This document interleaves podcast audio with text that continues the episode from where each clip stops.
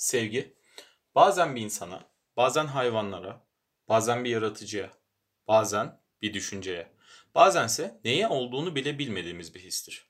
Her zaman var olmuş olan, herkes için farklı bir anlamı olan kelime olmuştur. Kimisi için sevgi bağlılık ve sadakattir. Kimisi için ise bir Yeşilçam filmindeki gibi. Sevgi iyilikti, dostluktu, sevgi emekti. Öyle ya da böyle her birimiz için de hiç sönmeyecek ve her zaman yanmaya devam edecek bir alevdir sevgi. Sevgi sayesinde bazen üzülmüş, bazense havalara uçmuşuzdur. Japon bir düşünür ve yazar olan Masumi Toyotome, Sevgi Üç Türlüdür isimli kitabında sevginin türlerini üç farklı başlığa ayırmıştır. Bu başlıklar eğer, çünkü ve rağmen sevgisidir. Birinci tür olan eğer sevgisinde Masumi, karşımızdakinin bize sevgi duyması için onun bir beklentisini karşılamamızın gerektiğini savunur. Sevginin bize verilebilmesi için bir koşulu sağlıyor olmamız gerekir. Türlerin arasındaki en bencil olanı budur. Bir insanı bizimle birlikte tutan şeylerin olmadığı zamanlarda biten bir sevgidir. Çıkar üzerine kurulmuş ilişkilerde görülür.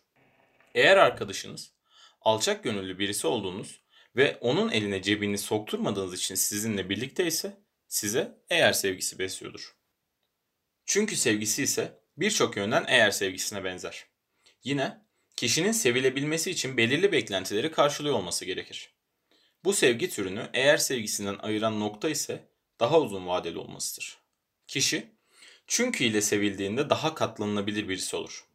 Sizi güzel veya yakışıklı olduğunuz için ya da yüksek konumda bir statüye sahip olduğunuz için seven insanlar size çünkü sevgisi besliyordur.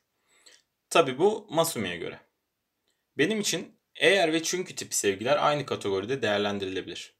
Birbirlerine o kadar yakınlardır ki araştırmalarımda ikisinin arasındaki farkı size anlatabilmek için bayağı zorlandım. Ben bile anlayabildiğimden pek emin değilim açıkçası. Hangi durum geçerli olursa olsun bu iki tür dünyaya egemen olmuştur. Üçüncü ve son türümüz olan rağmen tipi sevgisi, eksiklerin olduğunu bilsek de hala o sevgiyi beslediğimiz türdür. Kişi kendisine zarar veriyor olsa bile sevgisinden vazgeçmez. Her şeye rağmen sever, çabalar. Tüm ilişki türleri için geçerli olsa da arkadaşlarımızdan dinlediğimiz aşk hikayelerinde bu sevgi türünü görürüz. Hatta bazen kendimiz de yaşamışızdır. Ben onun için neleri göze aldım. Benimle olması için her şeyi yapardım. Cümleleri dolaylı olarak bencilce olan cümleler olsa da bu sevgi türüne örnektir. Masumi, insanların rağmen tipi sevgiyi arzuladığını, yaşamın sürdürülebilmelerinin nedenini insanların bu sevgiyi sahip olacaklarına inanmaları olarak tanımlıyor. Bu sevgiden yoksun kalanların ise sefil bir hayata sahip olacaklarını savunur. Eğer sadece insana karşı olan sevgiden bahsettiyse, son cümlenin doğruluğu tartışılabilir olsa da, insanların her zaman sevmeye ve sevilmeye ihtiyaç duyduğu aşikar. Peki ya sevginin sonsuzluğu? Öncelikle tartışacağımız konu sevginin varlığının sonsuzluğu değil. Sözlerimin başında da belirttiğim gibi sevgi her zaman var olmaya devam edecek. Burada bahsettiğimiz sonsuzluk sevginin sürekliliği değil, kapasitesiyle alakalı. Herkese istediğimiz kadar sevgi dağıtabilir miyiz? Yoksa hayatımıza henüz girmiş olan birisine sevgi vermek için önceden sevdiğimiz olan birisini duyduğumuz sevgiden almamız mı gerekiyor? Ben sevgiyi zamana benzetiyorum. Uyku saatlerinin esnekliğini, geçirdiğimiz zamanın verimini yok sayarak bir günde 24 saatimizin olduğunu varsayalım. Gün içerisinde yapılacak işlerimiz var ve bunlara belirli zamanlar ayrılması gerekiyor. İstersem 24 saatimi 3 işe 8'er saat olacak şekilde ayırabilirim. İstersem 2 saat dinlenirim, 22 saat kullanırım.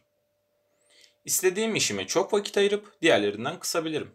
Yeni işler ekleyebilir, bazı işlerimi çıkarabilirim.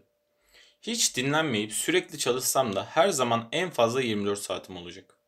24 saat sonra yeni bir gün başlayacak ve tüm işlerimi günlük yapmam gerekiyor. 24 saat sahip olduğumuz sevginin tümü demek oluyor. Her ne kadar her saniye çok değerli olsa da sonuçta bitecek. Her yeni güne başladığımızda ise hangi işleri yapabileceğimizi seçebiliyoruz. Sevgimize sahip olan kişileri değiştiriyoruz. İşlerimiz, sevgimizi ayırdığımız kişiler onlara ayırdığımız zaman ise onlara verdiğimiz sevginin büyüklüğünü temsil ediyor.